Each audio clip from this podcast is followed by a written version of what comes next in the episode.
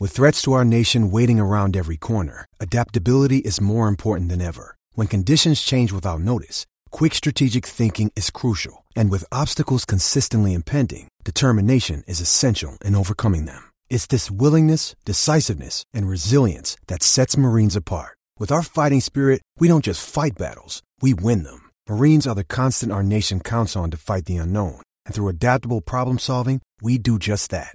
Learn more at marines.com. Does Monday at the office feel like a storm? Not with Microsoft Copilot. That feeling when Copilot gets everyone up to speed instantly? It's sunny again. When Copilot simplifies complex data so your teams can act, that sun's shining on a beach. And when Copilot uncovers hidden insights, you're on that beach with your people and you find buried treasure. That's Microsoft Copilot. Learn more at Microsoft.com slash AI for all. Well, hello there, action movie connoisseurs. This is Action Movie Rewind on Mackey and Judd, where we do deep dives into some of the most prominent and popular action movies of all time. And we have decided that this is the season finale of Action Movie Rewind here for uh, for the summer, the summer finale. We will absolutely one thousand percent be bringing this back later on, but with football season taking over and uh, winter sports upon us here in a few weeks as well. Um, this is going to be, I think this is like the 18th or 20th episode we've done in the reboot here, boys. So we've got, an, if you've, if you've missed any of them, they're all available. You can either search the Saturday episodes of Mackey and Judd in the podcast feed or go to our Score North YouTube channel. There is a playlist where you can just uh, sit there all weekend and watch us review these movies. And so um, we have now zoomed our way down the freeway to the fourth installment of the Fast Saga, Fast and Furious, or Fast and the Furious 4, depending on how you want to label this movie, from 2009. Are you guys ready to do a dive into the actual sequel to the original Fast and the Furious? It only took them like a decade years, and two years. other movies, and this is the actual sequel. So, so two was a little bit because O'Connor's character was in, but Vin Diesel wasn't. So Dom being out. So th- this is the first time that we what went back to Los Angeles and got the whole band back together. Is that correct? Yeah, it's yep. The the band is back together here. And we skipped three entirely because We Yeah, skipped Tokyo Drift's three. not needed. Yeah, yeah. Okay. Uh, and so we, we have landed here on the fourth installment here, and here is the description. When a crime brings them back to the mean streets of LA, fugitive ex convict Dom Toretto and agent Brian O'Connor reignite their high octane feud. However, when a common enemy rears its head, Dom and Brian must learn how to work together and trust one another in order to defeat them. Only a disrespectful 28% on Rotten Tomatoes for this movie. And the critics' consensus says while Fast and Furious features the requisite action and stunts, the filmmakers have failed to provide a competent story or compelling characters. Oh, come on. yeah, well, we'll get into it. We'll get into it. Okay. Despite that, they spent $85 million on this movie and turned it into $360 million at the box office. Are you kidding me? Vin Diesel, Paul Walker, Michelle Rodriguez, briefly, Jordana Brewster, and uh, a young Gal Gadot before she really hit superstardom in this movie. It was her like second major film, like first real major film, I should say. According to her IMDb page, this is like the second movie listed in her entire career. So, like, yeah, this kind of was the first uh, real stardom, I guess, of Gal Gadot.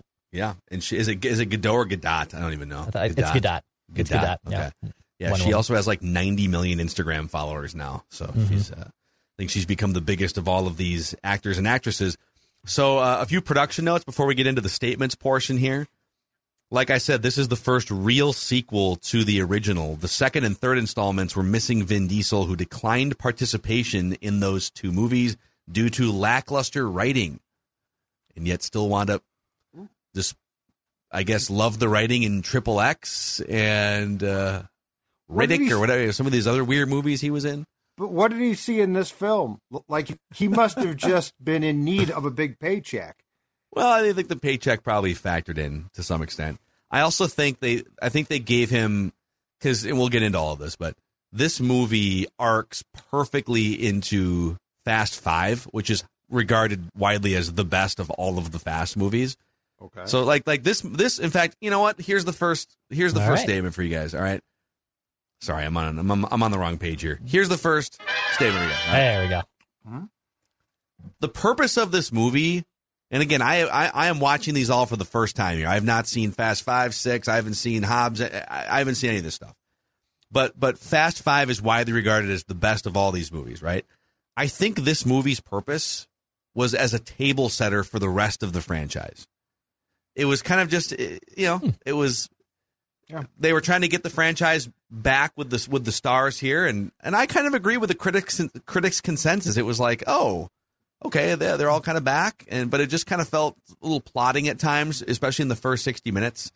Um, but this movie was the setup man for Fast Five. It was Yeah. the it was the Juan Rincon to Joe Nathan. It Yeah, was the, you're the the the Michael Fulmer. Is that the Twins reliever? Yeah. To uh, Jhoan Duran. Something like that. It was the Jeff Nelson to Mariano Rivera. Uh, you're getting closer. You're getting warmer. Okay. It was the But you're right. The end, yeah, because the because the end de- definitely has me intrigued. Yeah, I mean it's a great like cliffhanger, I'm like, right? whoa! What's Oh, going they're gonna get him off the bus. Whoa, Oh, he's on the here we bus. go. Judge the next threw one. him. What are we gonna do?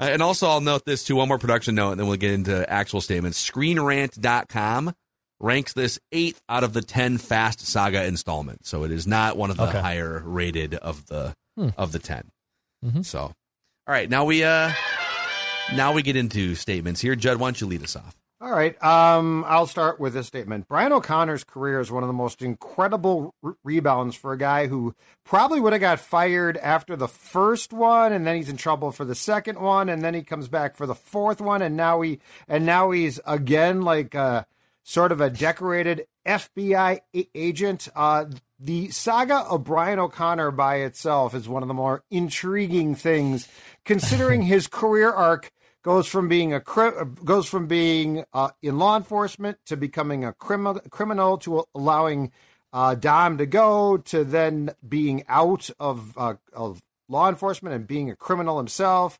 Uh, a rather remarkable career for the late Paul Walker's character Brian O'Connor. Let's unpack this for a second, shall we? Because you've you've kind of hit on one of my statements here too, which is more of a question.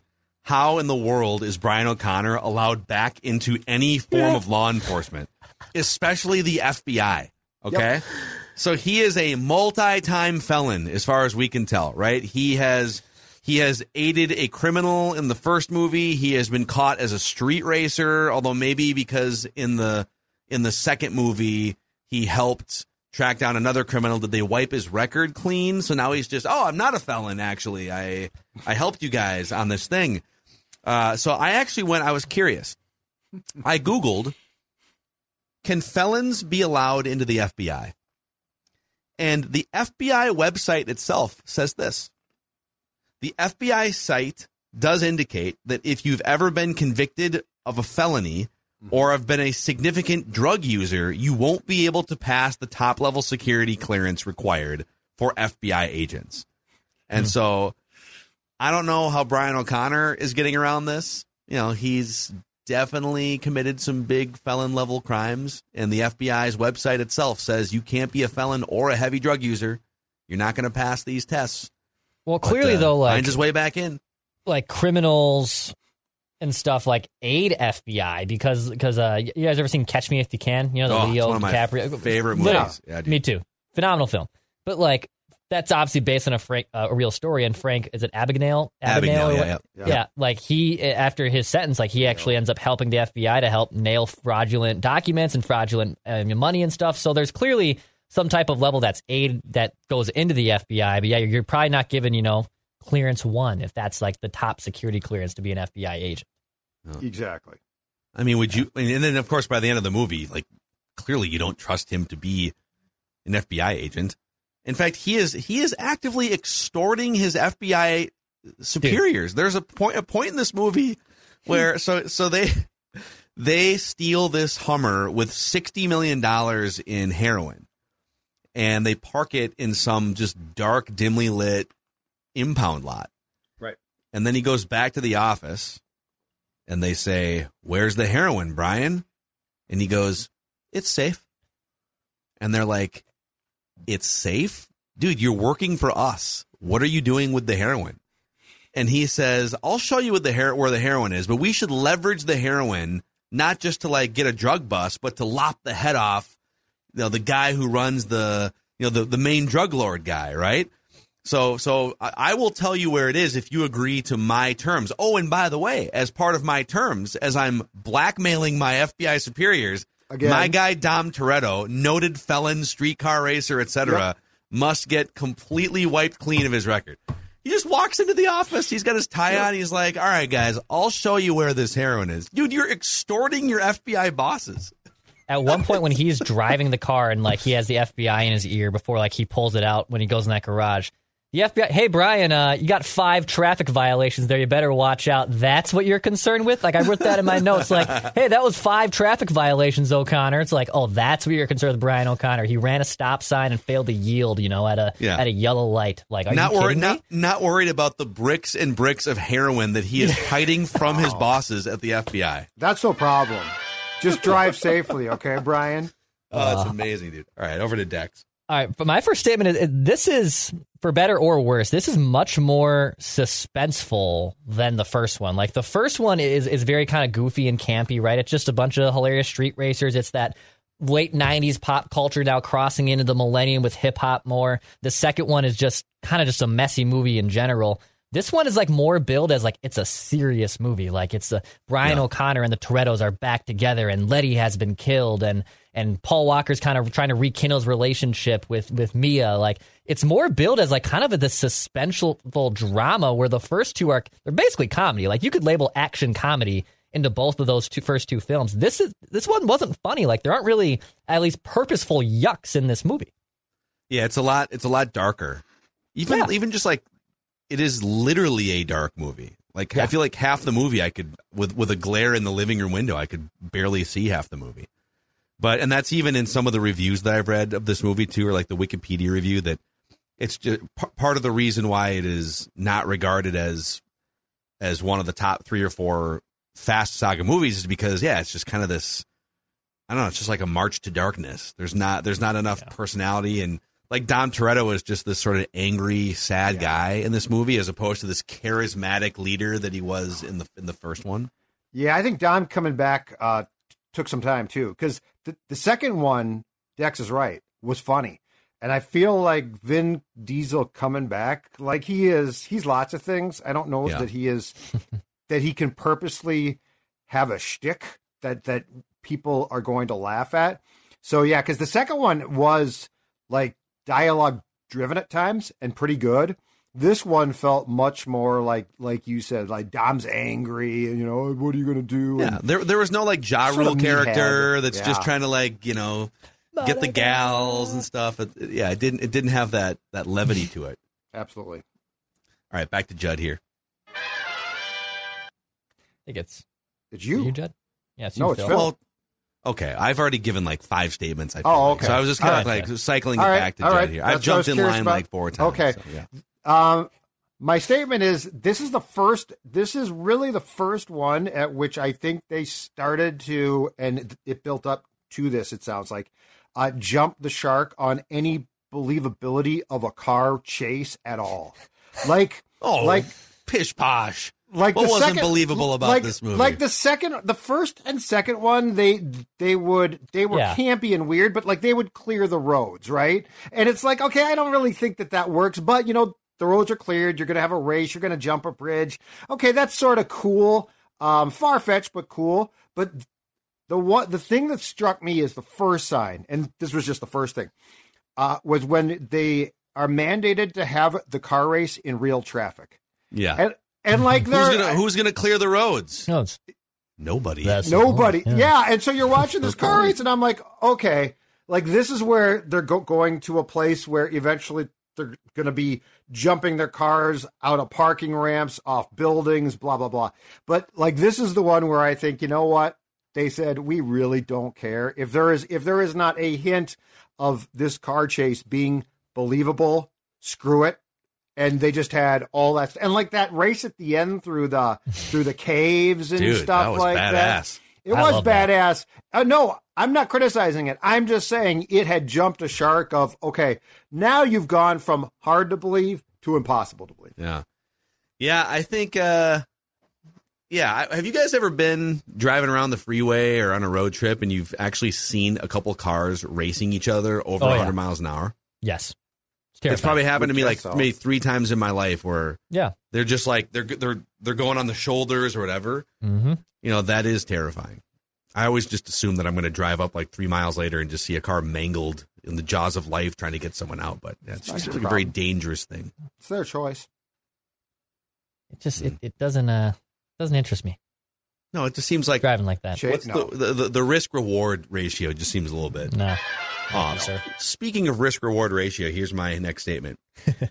so at the beginning of the movie, they're hijacking fuel tankers, right? That's their they're trying to Yeah. they're trying to get fuel out of these tankers and then resell it. I, I don't I, I guess guess, I- so. Yeah. we understand what they were doing there, but uh, as the movie played out, it feels like hijacking fuel tankers is a really high risk way to try and make money.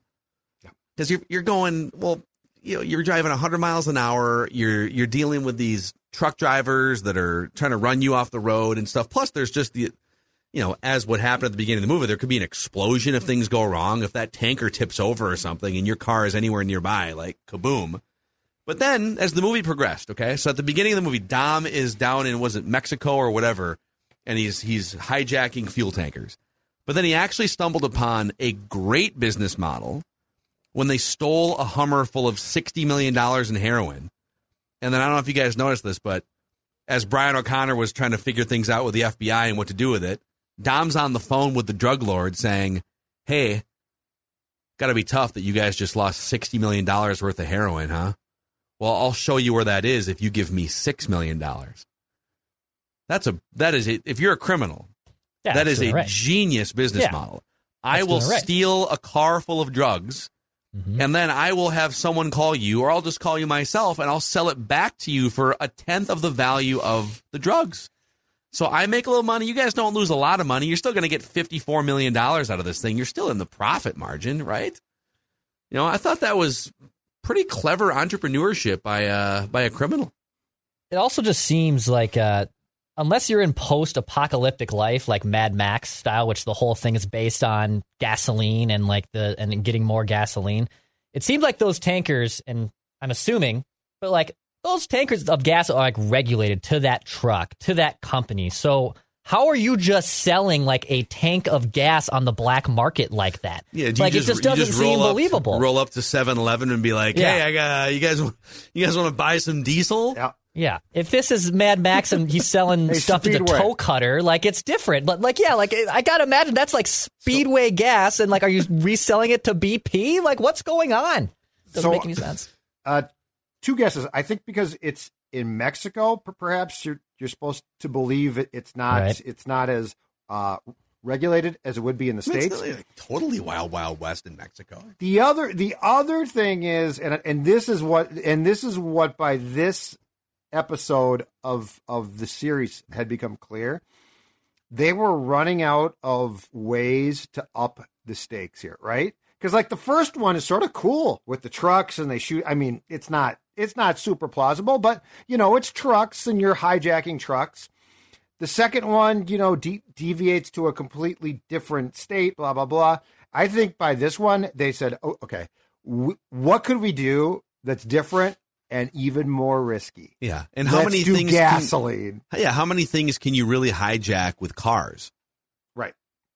I mean, you can like how many things can you put in semi truck trailers? I guess is kind of the Yeah. the answer to that. Right. Oh. But I mean, I think they just kept saying, okay, we've gone from trucks to this, and now what? Let's do gasoline trucks. That's even more dangerous. Next, let's do that. So that's my okay, guess. here's my other question off this with the with the heroin Hummer, let's call it. So you have somehow stumbled into you are you are somehow driving a Hummer full of sixty million dollars in bricks of heroin, and you have to hide it for forty eight hours until you can figure out what to do with it. Yep. Where do you rank Dark Impound Lot on your list of places that you would bring a Hummer full of sixty million dollars in heroin. I think it's actually pretty smart, right? Because it's a it's a police slash FBI lot. Um, it's going to be hard to get into. I actually don't Yeah. mind. I, I actually I think agree that with that's a that's a pretty smart one, especially if I'm a crooked FBI agent. Which I guess Brian O'Connor is, but he's not. He's got a good heart, but Do I don't know. impound lots not? And, I, and I've had my car towed a few times in my life, but I I guess like I don't see what happens when they bring it in. They just bring it in. Do they not look in the car at all? They just they just park the car. They don't go I- through it or anything. but this is a police one so so i think they do process it but if you're but if you're the agent who brings the car in uh. you probably have some control Okay. where because because you're talking about your car being towed to to one that's run by the city like itself. in park or something? yeah. Yeah, and i think that's a different ballgame dude, So I, I think- had. Oh my god! You guys know just down the street from the Hubbard Studios, there's the like on right behind Stub and Herbs. There's uh, there's like a Domino's down there, but there was Yeah, there's a where that is. kind of a dark parking lot behind Stub and Herbs. yeah this is like I don't know, eight years ago or something. And uh, I went down there to go. It was the workday was finishing up, and our old coworker and producer uh, Marley McMillan, who used to produce your old radio show way back in the day, Marley and I went to go get some wings and a couple beers down the street. And so we jumped in my car, we drove down, and uh, the parking lot there, yeah, there's probably like twelve spots. And there's just a guy sitting in the parking lot like a parking lot attendant. And we parked i, th- I think it was a domino's but whatever it was we let's call it a domino's. We park in a spot in that lot that says domino's parking only Mm-hmm. and so get out of the car and i and i knew what we were doing because we were going to go into Stub and Herbs so i asked the parking lot attendant guy i said hey are we allowed to park here or should i move the car and he goes oh you're fine don't worry about it I said, you sure? Because it says Domino's parking. We're just going to go in there for like 45 minutes and grab some wings and a couple beers and we'll be done. He goes, don't worry about it. Came back 45 minutes later, car's gone. of course And the parking lot attendant guy is gone. I think his job, I think he was working on behalf of the tow Yep. truck. I think he gets a commission for making the Totally. call into the impound lot. He lied to me. And I, again, it's my fault because I parked in the wrong spot. So, So so, can I 275 bucks. nice Yeah. can I can I tell my brief horrible situation that also happened to me just like that if we're on this topic? So, mm-hmm. 15 minutes after my last day of high school, like here's the real world, Declan. Like your last day, you all walk out together. I go. I don't care admitting this. I went to the liquor store with a buddy of mine who had a fake ID. That's Okay. okay. Whatever. It's a statute Yeah. of limitations. You're fine. Yeah. Uh, I We don't condone the this. We don't condone this. We don't condone this behavior. to any kids who are listening. It's actually not too far from here. We parked our car in a church parking lot behind the liquor store on a Friday at 2:20 p.m. Oh wow! Okay. You're you're tempting the law and you're tempting and the, Lord. So my buddy, who may or may not have had the ID, he goes to the store, and I realize, oh, I need to go to Walgreens CVS to like pick up a Gatorade. I think we're gonna go to the beach afterwards. Maybe take out some cash to make sure I can, you know, buy these Gatorades. Right? I come back, and my car is already lifted off the ground from the tow truck. And this dude says, "Yeah, you can't park here. Like this is church parking only." And I was like, "Well, dude, it's Friday at 2:20. Like there's no there's dude. no mast going on." And he, and I said, Can "You, like, come on, man! I just graduated high school. You're really going to tow my car?" And he says, "You have not." And then he goes, "No, this is it." He goes, "You have two minutes to get me a hundred dollars, and I'll put your car down." What So I ran back to an ATM, took out a hundred is bucks. that? Is that legal? he put my car down, No. and then I didn't get towed away. He made a hundred bucks. He just made a hundred bucks off a That's off not, a kid. That was that was my like literally ten minutes into my eighteen adult life after high school. That's what happened to me. And you saved some money there because that it was probably going to be two hundred to three hundred dollars to get your car out of the impound lot. So you, Yeah. you did save some money and some time. Don't mess Yeah. with churches, dude. Do Yeah, not don't mess with churches. I, I got towed. I got towed in '89 from behind uh, the Big Ten. There, there, there was a church back r- right be- behind the Big Ten on campus. Yeah. I parked there. Yeah, car was not there. Yeah, Left a very angry message for the uh, priest. You did. Oh, yeah, I did. I was very My upset. father? I was very upset by that. Hello. Altar boy for a long time. Um, okay, my next statement. You know what? So, so in watching three three of the four, and as Dex said, the the Tokyo Drift one, not not really part of this. So, in watching the three Fast and Furiouses that uh, began this series, I've picked up on a pattern here. And Mm-hmm. my statement of the pattern is they purposely don't have really good bad guys because they don't want anyone to overshadow their characters. Oh well, For for now. for now. For now, for, For now, now. for now. th- for, this actually becomes a huge problem, Yeah. doesn't it? Later, Okay. Yes. okay, It does. but like in this, like a like a problem that kind of like nuked the franchise. Okay. interesting. But in this one, in this one again, so in If you two, smell- oh, that's interesting. So in the second one, in Miami, my opinion was that that that that, that bad guy was okay, but he was very much like a, a stereotypical bad Yeah. guy, and the rest of the cast was actually pretty good. In this one, that guy who plays the ultimate bad guy is a character actor. He's got a long line of films, but he's no he's no Malkovich, right? He's no like he's not he's not important really.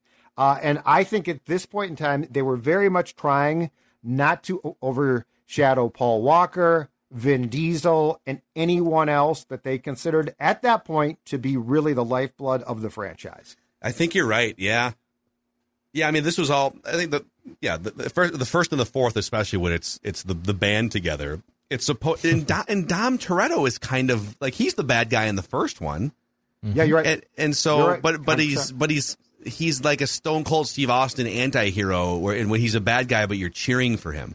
James Deanish, right? Like, Yes. Could you like him? And actually, just to jump in line here because it makes sense, my next statement is the the end of this movie is a brilliant setup for a sequel Oh yeah.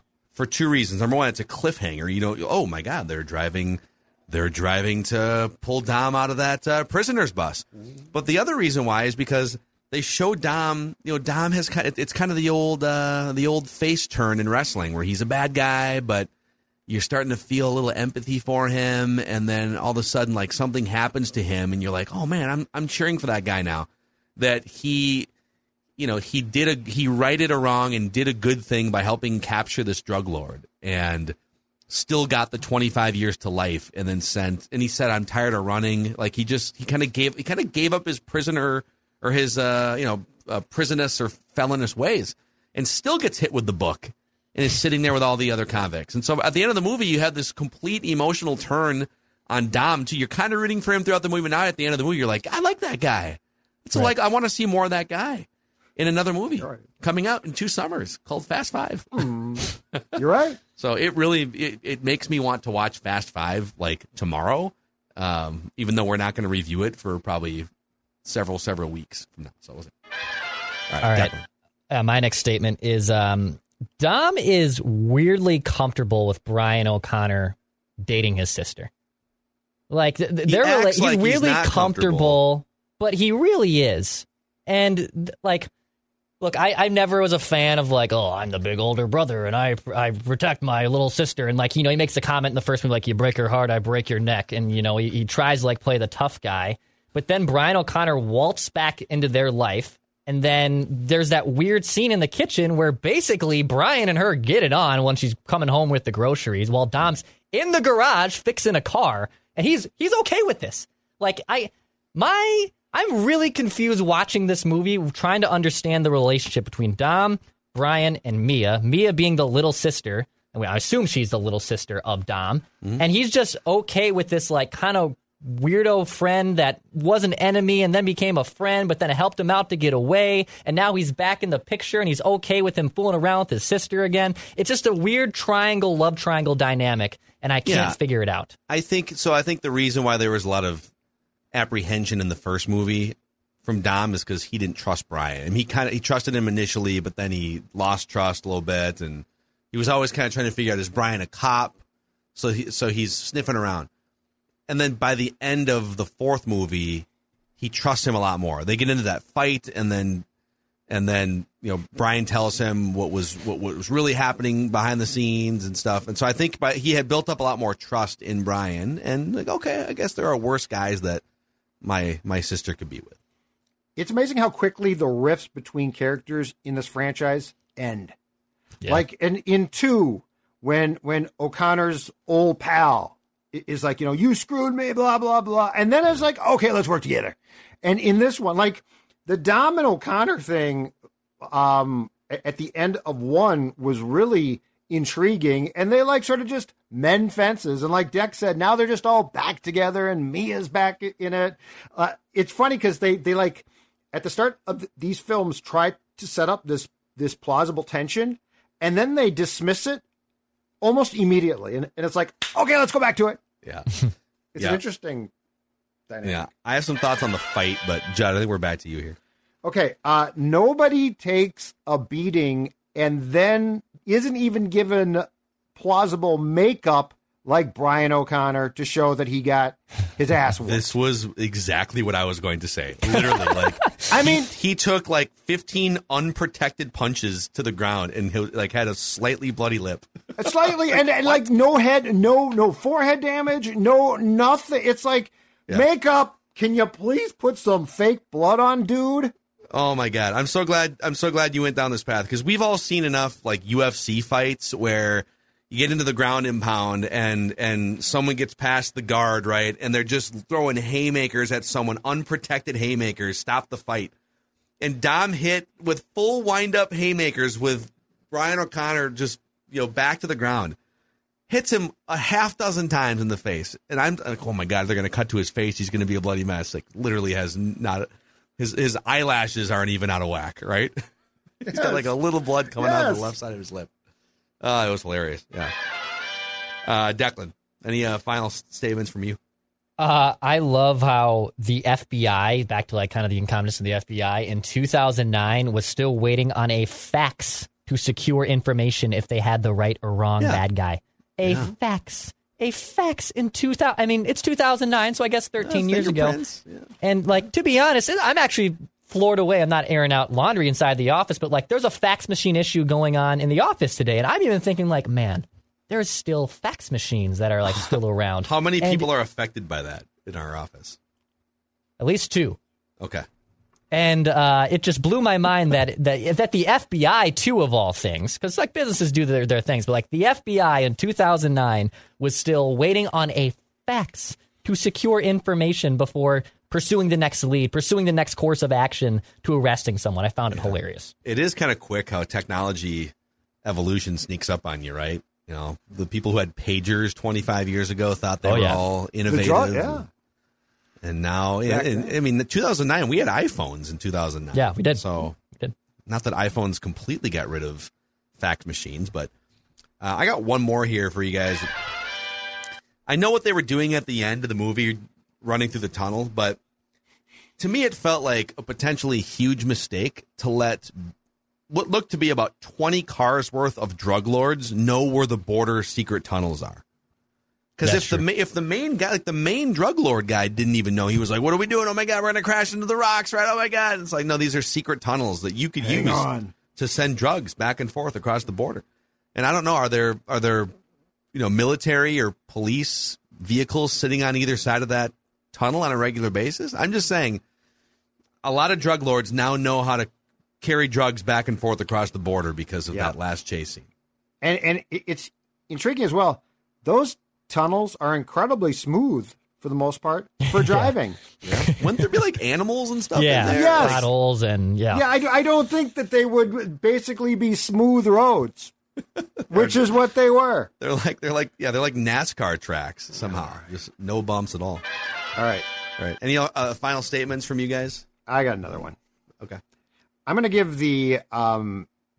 So in this incarnation, Phil, you said we've done what 18 or 19 AMRs now in this incarnation of it. 10, 11, 12, 13, 14. It's like 17. Yep. Yep. All right, in these 17 films, I am going to to rank the two actors that I deem to be the most uncomfortable to watch with members of the opposite sex. Tom Cruise is one; he wins for sure. Vin Diesel is two. Oh, okay, yes. Vin yes, I had this Diesel written down. and women does not. And and here's the other thing: Dom Toretto doesn't really need like like Brian's got it taken care of. Okay, Paul Walker's character, handsome, chicks loved him. That's awesome. Like he's got this taken care of. Vin or Dom is the muscle. Every scene he has with a member of the opposite sex, in my opinion, I want to just cringe. the Gal Gadot, Gadot scene is painful. Like when he's talking about like what a what he looks for in a woman and stuff. Like I wrote down too, like because because Brian uh, or Paul Walker, I should say, like he has that Keanu to him. Like is he reading cue cards off the screen right now as he's delivering this line? Like it's it, but it's it it it kind of works for him. Where the way Dom was talking about, it was cringy. Like yeah, I'm with Judd actually here. It's it's it's painful. I didn't notice it as much, but yeah, it's just he's he's just such a brooding presence you know, he's even calling guys the the p word, right? You know, wussy, but swap it out. Yep. It's like he's you. just he's just like he is a bundle of toxic masculinity with a little bit of charm, and he just kind of broods his way into his interactions with with women. So, all right. Any other final statements here off Fast Four? No, I'm good. You guys good? No, we're good. okay. We're good. All right. So uh, before we get into our final rankings here. We're going to rank the uh, it's the definitive villain ranking and then the entertainment value ranking. A shout out to our friends at Federated Mutual Insurance Company. They've been around for over a hundred years, helping businesses maximize their level of uh, of just safety and uh, and risk management. So, if you want to find out more about how Federated can help your business reach new heights, go to federatedinsurance.com. Full list of industries you can also find, based on your location, who your marketing representative is at uh, Federated Mutual Insurance Company. It's our business to protect yours. All right. So Arturo Braga, Arturo Braga is the villain in this movie. And I should say, too, that the top villains that we have reviewed in the reboot of Action Movie Rewind are Cyrus the Virus from Con Air, the only 10 across the board. Castor Troy from Face Off is a 9. Dom Toretto from the original Fast and the Furious is an 8.2. The aliens from Independence Day are a 7.8. And then Chong Li and Surfer Bodhi from Bloodsport and Point Break are both a 7.3. At the this list is hilarious because we have the F5 tornadoes from Twister are a 6.3. At the very bottom is the British car loving gangster from Gone in 60 Seconds, a 1.3. Awful. So, Judd, how would you rate on a 1 to 10 scale Arturo Braga Criteria being how iconic, ruthless, and charismatic is he? Um. Okay, so he's not iconic for sure, and, and I felt like this was the second consecutive Fast and Furious we've watched in which, again, they just sort of went with a cliched bad guy, and yeah. like and like the bad guys are important, but they're certainly uh, they're certainly not huge parts in my opinion. I'm going to give him a four. Like it's fine. It it serves its purpose, and and that guy can act. Um, but I just don't feel like there was a lot of there there there. And and to your point, Dom is sort of the bad guy, and Dom's a good bad guy, but in this one, he is sort of the bad guy for a while, and then you start to like him. So so if we're going with our two girl, I'm going to give him a four. Okay, I'd I would I would give him a three. Right. Um, he's not as charismatic. I mean, he kills Letty, or you know, he, he, he does do that at least. So like there there is some ruthlessness to him. But Dom even like bullies him pretty good. Like like Dom Dom does a good job at at messing with him too. So like he's kind of a pushover too. So he's he's like a three out of ten for me. Yeah, I, I think there comes like a point where if you're nondescript, you're probably like a three, four, or five. If you are if you're kind of ruining the movie a little bit, then I'm yes. going to give you like a 201 or a 0. Yes. Arturo Braga didn't ruin the movie, but he was so just he was background elevator music in this movie. Yeah. It, had, yeah. it really had nothing. It was just he was an anonymous drug lord. Is basically what he was. yep. Yeah, so I'm with Declan. He's a three, which which makes it a three point three, tying him for the second worst villain next to Senator Trent from Hard to Kill. And I think you know Senator Trent in retrospect, probably deserves to be above Arturo Braga, but this is a democratic process. So um, I love how we have three movies, by the way, where the villain is personal demons.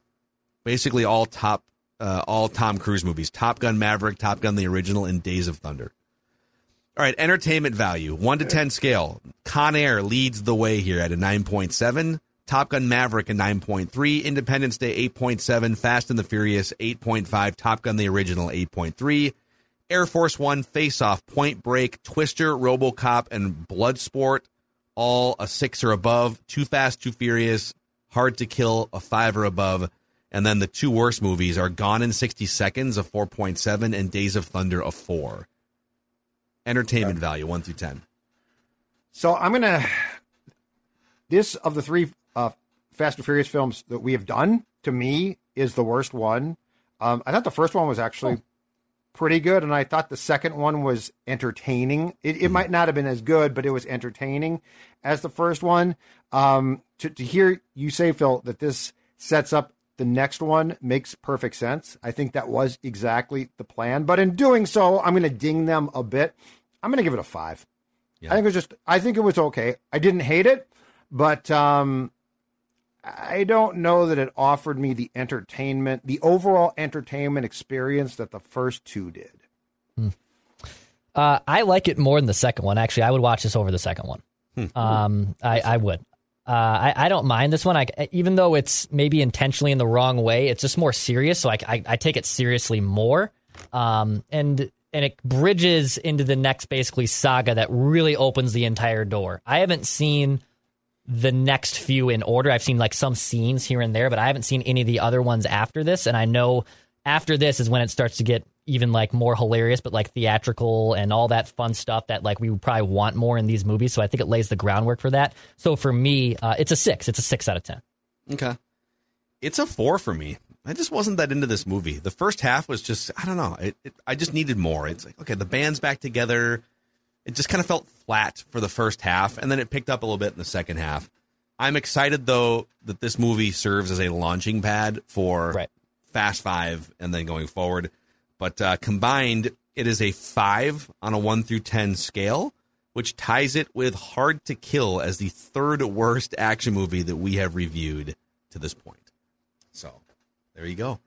And that's the that's the season finale here. I'm gonna have to of- watch five soon, and then I'm Maybe, gonna watch maybe we maybe we watch five at some point. Maybe it's maybe it's a bye week thing. Maybe we maybe watch it's a bye five during thing. the bye week. Spoiler: So in in real life, Paul Walker dies during seven. Is, is that correct, Declan? Yes, five Like and 2004 six, and then he 2014 died- or something or 15. He died during the production of Seven, and his brothers and some others like do fill-ins for him. Um, they had to kind of re- rework and rewrite some of the scenes, but yes, he is um, written off after Seven. Seven's the last is the last appearance. Yeah. All right. Well, that's a buzzkill. I'm going to watch all those now. I got to see how this happens. I know. I'm I'm hooked too. I'm ready for this. This is great. So keep the suggestions coming for action movies that you want us to to, to review. We'll keep stockpiling a list, and uh, we'll get back into it sometime down the road here. But uh, that's it. Action movie rewind here on Mackey and Judd.